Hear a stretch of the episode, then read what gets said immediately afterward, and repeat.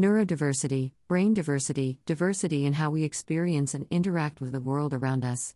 This often invisible form of diversity impacts how we experience our emotions and the sensory world around us, how we process and share information, and the depth of our focus, and our internal experience of time. No two people will experience the world the same way. I am neurodivergent in at least five ways that I know of. Our individual brain's combination of neurotypes, because people seldom have only one measurable brain difference, heavily influences our reality, including our experience of time and space. As Einstein would have said, it's all relative. Some people don't struggle with time, I do. Since my diagnosis, there are three things I have become aware of regarding my hyperfocus as an ADHDer. 1. I know I need to maximize my hyperfocus ability to complete certain types of tasks. 2. Some things can hinder my ability to hyperfocus. 3. My hyperfocus can be so all consuming that it can cause me not to do essential things in my life, if left unchecked. For example, making me late to appointments and causing me to neglect my relationships and important self care tasks, like eating and going to the bathroom. As an autistic ADHDer, one way my neurodivergence shapes my reality is in my experience of time. Time plagues me, stressing me out because it is often in direct conflict, why my hyperfocused nature. I can either be early or late. I don't know how to be on time. I don't know how long an hour feels or what five minutes is like because time warps in my head, depending on what I'm doing. Meetings I can't be late to are buffered with lots of space for transitions, alarms, and reminders, so I'm early to everything. My autistic brain allows me to focus so intensely on things that catch my interest it can cause hours or days to feel like minutes. I can lose large chunks of time when I fixate on and can't let go of something. Sometimes, these fixations bring me joy and are fun to dive into, but other times they can be unhealthy and unhelpful. I latch onto problems. Some of the issues I get stuck on are problems I can solve, and some I cannot. The unsolvable problems torment me as my brain refuses to release them, keeping me tangled in their clutches. ADHD also greatly influences my time experience, as my dopamine seeking, ADHD brain is always hungry for entertainment, like an insatiable itch that can never be fully satisfied. When there is nothing to feed that need, time moves at an excruciatingly slow pace, so slow time can feel suffocating, but when I'm doing the things that fill my tank, time zips by so fast that many hours fly by, I may not notice. Autism influences the depth and intensity of my focus, which impacts my time experience, and ADHD affects my ability to direct and regulate my attention in a timely fashion. I also find it nearly impossible to focus on something uninteresting or unimportant, even if my life depends on it. As a younger, unidentified, ADHDer, seeking dopamine and unaware of the consequences of my actions, I would frequently hyperfocus for 12 or more hours on one thing art, writing, video games, music, without minding the impacts, or the crash, that would come later from failing to stop for rest or food, and taking bathroom breaks only when it was almost too late.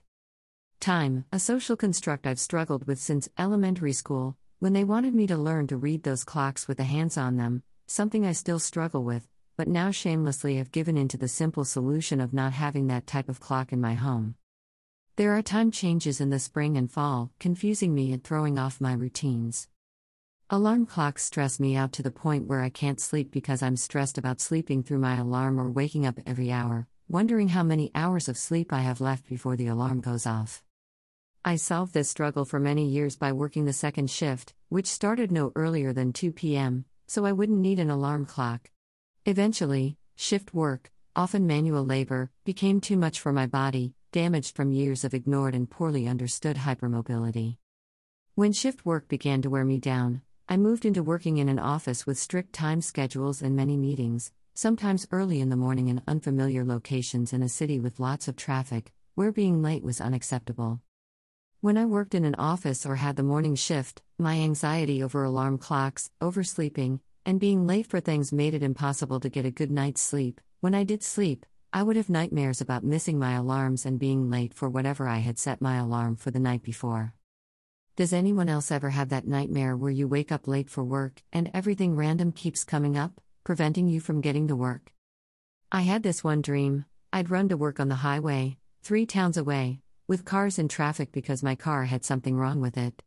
Which wasn't even logical because my work was so far away that if I walked to it, I would get there by the time work was over. Most mornings, I would wake up tired and unrested, worse than when I went to bed. Often my stomach and nervous system would be on edge from the adrenaline of reoccurring nightmares, waking up repeatedly in a panic through the night, worried I was late for work. The unpredictability of the commute was hard for me, as an undiagnosed, autistic person and as an also undiagnosed ADHDer who still struggles to know how long things take or how much time I'm spending on something if I don't have a big clock in my face or a timer. Neuro Divergent people who don't know they are neurodivergent are frequently held to neurotypical standards by themselves and everyone around them. We are expected to do the same things as everyone else does without complaining or asking for help. When we can't do things the same way our neurotypical peers do, we find alternative ways to meet those expectations that we can hide or that our peers find socially acceptable. Instead of crying, melting down, and panicking in traffic as I watched the clock count down to and past the start of my appointments, I solved my time struggles by leaving home, sometimes hours, earlier than I needed to for things, because having a meltdown on the way to something would guarantee I wouldn't be my best by the time I got to whatever appointment I was attending. I would leave for the morning commute hours earlier than most people, pulling into work before the traffic started. After arriving early and sleeping in the parking lot for a bit, I finished getting ready in my car and then managed to be the first to arrive at work in the morning, while most people were still in traffic. This method ensured I was always on time, keeping me out of trouble, and often in favor, with most of my employers, but it wasn't perfect and did cause problems on more than one occasion. People assumed I was an early bird. Nobody knew my promptness, and the 7 a.m. start time was a tactic I used to soothe my chronic anxiety. There is panic, fear, and shame over my struggles to be on time, and not knowing how much time is passing or how long things should take me, because my entire life, People have told me I should know these things and scolded me for them. It is a shame I still struggle with today, though not as much as when I didn't know I was neuro divergent. I do better when these expectations are not placed upon me, but society values time, and all its oppressive social constructs, highly, even if I hate them. When optimized, my hyperfocus can be my greatest strength, but if left unchecked, it can wreak havoc on my life. I've had to learn how to manage my hyperfocus so it doesn't run, or ruin, my life. Read more on the Neurodivergent Rebel Substack. Creators don't have enough control over their platforms or distribution on social media. It is hard, impossible, to keep communities safe on large unrestricted public platforms like Facebook, Instagram, and Twitter, which is why I've recently started writing on Substack, so my readers are not at the mercy of the social media algorithms that selectively share content. I'm creating a new community outside of social media on Substack, where I can have more control over my space, and I hope you'll join me as a free member. But I also have paid subscriptions if you want access to bonus content.